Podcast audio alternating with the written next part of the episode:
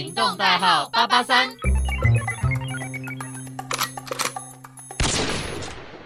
Hello，欢迎来到异地 Diary，我是艾琳。那很开心呢，今天又来到我们的异地 Diary 第二篇啦。那今天呢，要讲的就是 Hello Canada，Hello 世界，没错。这就是今天的主题。今天的主题呢，就是要分享我在交换学生第一天的心得啦，还有发生哪些有趣的事情。相信听众朋友们一定会很想知道，究竟我是怎么前往到一个从来没有去过的国家、一个地方。那我交换学生的地点呢，就是加拿大的多伦多啦。这是我人生第一次。一个人出国吧，没错，因为大部分我出国一定身边有朋友，或者是我的父母，或者是有其他人之类的。那这是我人生第一次一个人坐飞机到加拿大，飞了十六个钟头，哇哦，真的是非常的久。虽然我有去过欧洲跟美国，但是我真的没有一个人坐这么长途的飞机，而且是直飞，真的就是在是。飞机上待十六个小时，那我就来讲一下我在飞机上的一些过程吧。其实呢，我当然上飞机，应该是说我从机场，然后跟我父母说 goodbye 的时候，其实我心里内心是蛮紧张的，蛮害怕的，因为我不知道接下来我会发生什么事情。好，那接着呢，我就很快的就去海关嘛。那海关不是有一个是 X 光的检查吗？在海关之前吧，还是海关之后？好，不管，就是呢，要准备入关的时候，一定会有个 X 光的检查。结果呢，因为本人呢，因为非常喜欢台湾的零食，所以我就带了非常多的零食塞在我的手提行李。就在 X 光检查的时候，我把那个行李箱要放在 X 光机的时候。他给我爆掉了，因为我塞太满了，真的是很夸张，真的是完全爆掉。我就心里想啊，怎么办？我的行李爆了哦，后面还一群人等着要做 X 光的那个检查，我想完蛋了。好，然后呢，反正我就。想说快点，我要赶快把东西全部收拾好，因为它整个东西整个散出来，就是一个非常慌乱的一个画面，不知道大家有没有那种感觉啦？那接着呢，我就直接到我的那个登机门嘛，我在那边登机门在想，那我是不是应该 po 个文啊，然后跟我的好朋友说我要真的要出去了，那有可能一年后见了，对，那。这个也是我一个人生中蛮重大的决定，就是一个人去做交换学生，到一个海外的国家待一年，然后自己在那边生活。所以我觉得那是一个。对我来说很棒的经验了，我就在登机门的时候，在等登机的时候就开始 po 文，然后就写说这是我人生第一次一个人出国，那也是我的壮游。我不知道大家有没有听过壮游这个名词啊？那壮游基本上是最早是从欧美国家来的，因为在于欧美国家，他们的家庭就是父母会希望小孩子成年的那一年或者成年后，可以自己一个人去。一个地方旅游，或者是说去那边探险、冒险等等，所以我就想说，这就是我人生的壮游吧。就是我也成年了，因为那一年我刚好也是满十八岁了，所以我就想说，那就是我的一个壮游，所以我就就上了飞机。嗯，那上了飞机之后呢，其实啊。就是心里很忐忑，你知道吗？就想说哇，三百六十五天，嗯，这时候你会发现怎么时间很久很久，对。然后我就拿起我的那个日记本 agenda，我就开始一个一个数，一二三，就开始写倒数第几天，啊很像那种我们那时候在考职考的时候，不是有倒数，学测有倒数，就是那种概念，你知道吗？但是我们那个倒数的概念是有点像是你会最后会不舍，最后会觉得说。好想继续留在那边，等等那种心情。但是我在飞机的那一刻，我是觉得说，我快要到零的时候，应该是会非常嗨、非常开心，因为可以回家了这种心情啊。所以我就在飞机上面呢，就开始在那边数馒头。对，就是一天一天的数，然后就经过我父亲的生日啊，我妈妈的生日啊，我哥哥的生日啊，端午节、清明节，全部都把它写上去，因为我就觉得时间过得很慢。接着呢，就数着数着就会想要流眼泪，你知道吗？因为就觉得哇，我的身边怎么是一个泰国人，另外一边也不知道他是哪来的人，反正就是就是说，哇，怎么变成一个人了？好孤单哦，身边也没有朋友，也没有同学，就真的是一个人。所以我就打开那个飞机上不是都有个电视嘛，那个小小荧幕，我就想说，那不然看一个我想要看的电影之类的。然后呢，我就点开来看。那时候我看的就是《蓝色小精灵》，刚好《蓝色小精灵》是我很喜欢的一个卡通。然后我就想说，那来看这一部好了，来自己愉悦一下自己的心情，让自己的心情比较 calm down。所以那时候我就看了《蓝色小精灵》，但没想到我看着看着我就哭了。因为我就觉得，因为以前看电视一定是父母陪着我看，或者是朋友陪着我看，这时候又更孤单了，完蛋了。然后我哭着哭着就睡着了。然后呢，我就是这样一路十六个钟头哭着睡，哭着睡，哭着睡，我就没有吃到飞机餐呢。我说，哎，怎么要下飞机了？因为那个 captain 嘛，那个机长就广播说，我们准备下飞机喽，要降落喽。哈，奇怪。我怎么在飞机上都没吃啊？然后，但其实我不是真的没吃，我只是只有飞机餐没吃到，因为我本身我自己有准备一些台湾的卤味上去，然后还有我妈很贴一些很 sweet，那时候帮我切了一些水果，所以我就在飞机上吃那些。那有可能因为思念过头吧，所以好像也不会饿。对，然后就下了飞机过后呢。接着就是大家所谓大家说的北美地区海关是一个非常一个大魔王的关卡，但是其实我觉得没有到很可怕啦，因为海关我觉得就还好啊，对啊，其实。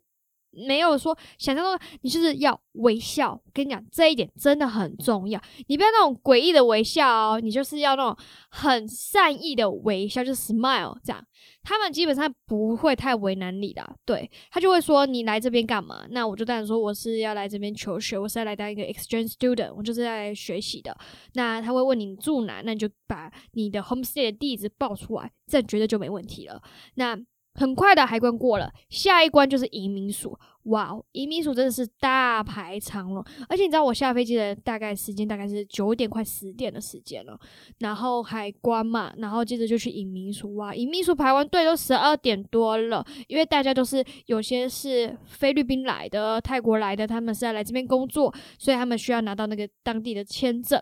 那我是因为拿要拿学生签证，所以我也要到移民署。在那边排队，然后等那个他给我我的学生签证，我才能出关。我就排队，然后排队呢，就是好累哦，就想说哇，这么晚了还要排这个大排长龙队，但是还好啦，就是反正那边也没有说遇到什么问题，很顺利的就下了飞机，嗯，然后也到了海关，到了移民署，一切都非常顺利，接着去。找我的行李箱啦，那我的行李箱其实是一个非常重的一个重量级东西，因为呢，总共加起来我说的总共七十公斤的行李箱，约两个大的，一个小的，加起来快将近七十公斤。你要想哦，我是一个非常娇小的小女生，我是一五三左右的身高啦，基本上要去搬那两个行李箱，真的就对我来说就是一个很大的挑战了。但是我也没办法，我还是得搬，所以呢，我就先去拿那个行李箱的推车。然后把行李箱搬上去，接着呢，我就很开心的拿到我两个行李箱过后呢，我就要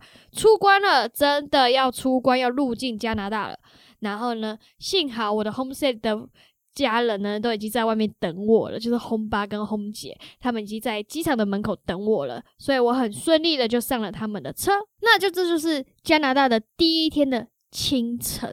没错，因为我到他们家的时候已经是快一点了。其实我也很感谢他们这么晚还愿意来接我了，不然有可能我还要坐地铁，然后还要转非常多的地方才可能到家。所以非常感谢他们那么晚还愿意来接我。接着呢，我就很开心呐，home 姐就告诉我说：“你的房间是哪一间呢？那洗衣机啦，还有烘干机啊，厨房怎么使用等等。”他就告诉我大概他们家的样子嘛。那我就很开心，哇，我终于到加拿大了，然后心情非常的兴奋又很开心，因为我人生第一次可以到外地，然后可以。要待这么久时间，就跟在飞机上的心情完全不同诶，因为我觉得我个人好像是说，如果到了比较一个安全的地方，其实我心情就会比较平复下来，然后就不会那么紧张，因为我知道那个地方就是未来我要在这边生活一年的地方，我就觉得会比较安全吧，缺乏安全感。到了 homestay 就觉得有安全了。那我就赶快第一时间赶快跟父母报平安，就赶快打电话会跟他们说我已经到了 homestay 了，然后 home home 爸 home 姐也都来接我，然后我也很开心遇到他们。等等，然后我就说好，那我准备先去盥洗一下了，因为毕竟十几个钟头没洗澡，嗯，身体这样是有点脏的，所以呢，我就赶快去洗个澡。接下来就是一个非常大的一种时差问题就出现了，因为那时候其实是台湾的早上，但是我没有睡觉，所以呢，在飞机上有眯，但是我跟你讲，所谓那个眯一会，对我们的身体啊是没有起什么多大作用的啦。所以我洗完澡过，照理说我应该要睡觉了，因为红姐答应我隔天的七点，就是明天的七点，她要带我去办理一些事情，像是电信局、还有银行开户、还有教育局缴交资料等等，他就是明天要带我去跑那一些行政上的事务，所以我们跟他约好是七点要出门。然后心想，那我要赶快来睡觉了，因为等我忙完都大概两三点了嘛。你也知道，一个女孩子要洗澡、吹头发，然后又整理一下，大概就嗯，差不多一点多了。然后呢，我就躺在床上想说，不行了，我要赶快睡觉，因为明天一大早就要出门了，我不能不睡觉，否则会累死。结果好，很快的一点，真的就睡着了，躺下去没多久，真的睡着了。但是三四点我就起来了，因为时差问题，我睡不着了。那那时候呢，我记得让我印象最深刻的就是我把窗帘一拉开，看到外面的风景，说：“哇，这真的是国外诶！天呐，我人现在不在台湾了，人真的是在国外了。”就觉得说你自己已经来到了一个异地了。然后我就走出房门了，然后就看到他们家的后院，因为。那天下飞机到他们家其实是晚上，我也没时间、没体力再去看一下后面长什么样子，前面长什么样子。所以那天是隔天的早上起来才看到，哇，后院有个非常大的那个游泳池，就是很像国外电影里面看到的那样，就是有一个后院，有泳池、有篮球架等等，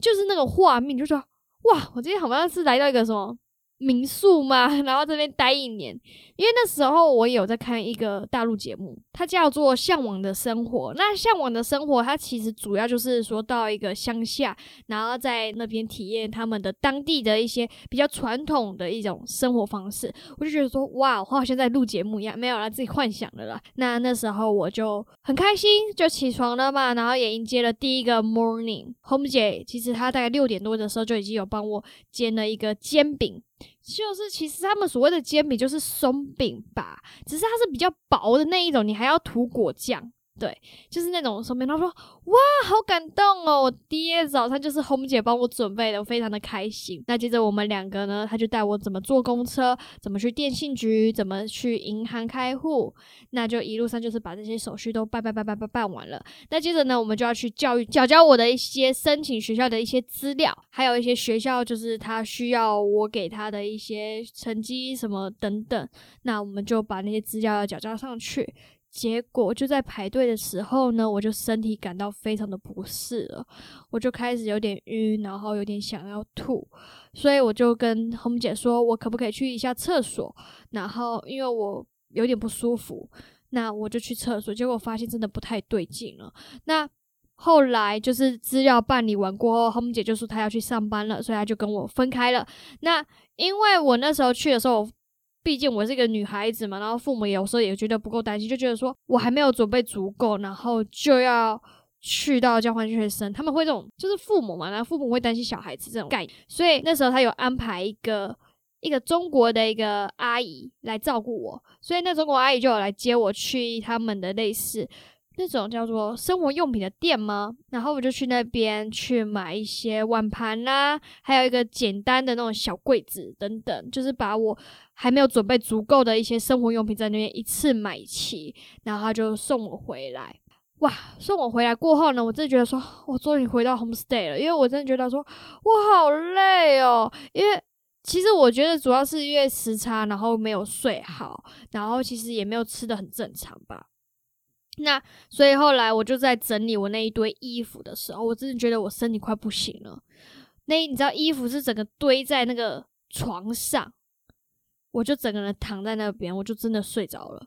等我醒来的时候，是因为我妈打电话给我，她想要问我一下我第一天的状况。然后我就跟她讲说，我身体有点不太舒服。那我妈当然就更担心了啊！我想说那时候我怎么都不成熟，为什么要跟她讲不舒服呢？虽然我其实我个人我也有带一些备用药，备用药很重要哦，我一定要提醒大家。就是你要是像你会晕车，你记得一定要带晕车药，因为在国外真的药品是非常难买到的，尤其是像我们这种交换学生，只有待一年，基本上那些学生保健就是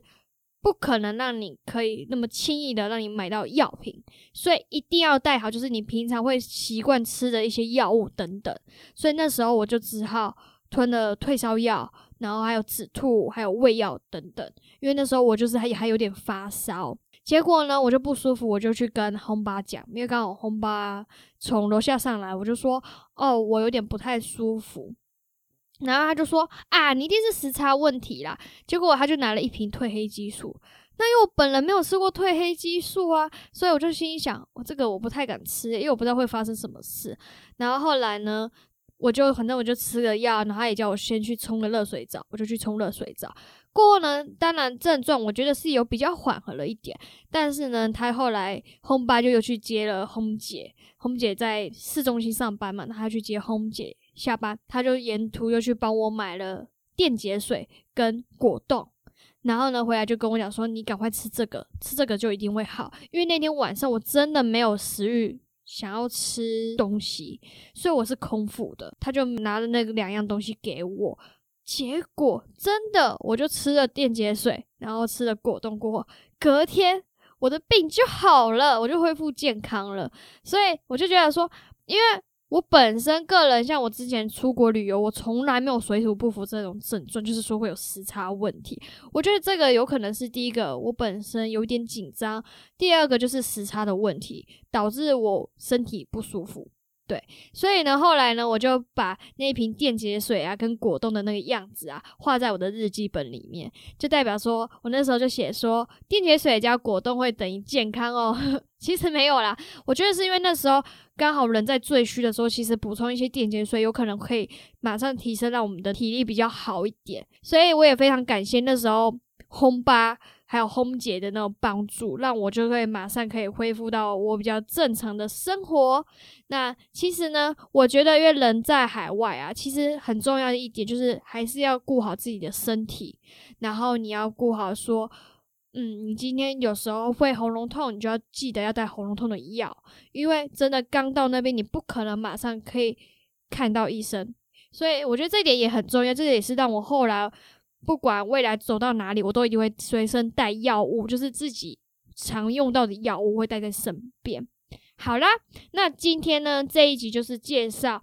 我在加拿大第一天的生活，还有发生有趣的事情。下一集呢，我们会来介绍大家异国料理，因为毕竟在欧美国家嘛。欧美国家是什么文化大熔炉，所以一定可以接触到各式各样的料理。那我也会分享我尝试不一样的料理过后的一些心得，还有我自己在那边烹调的方式喽。那我们下集见，拜拜。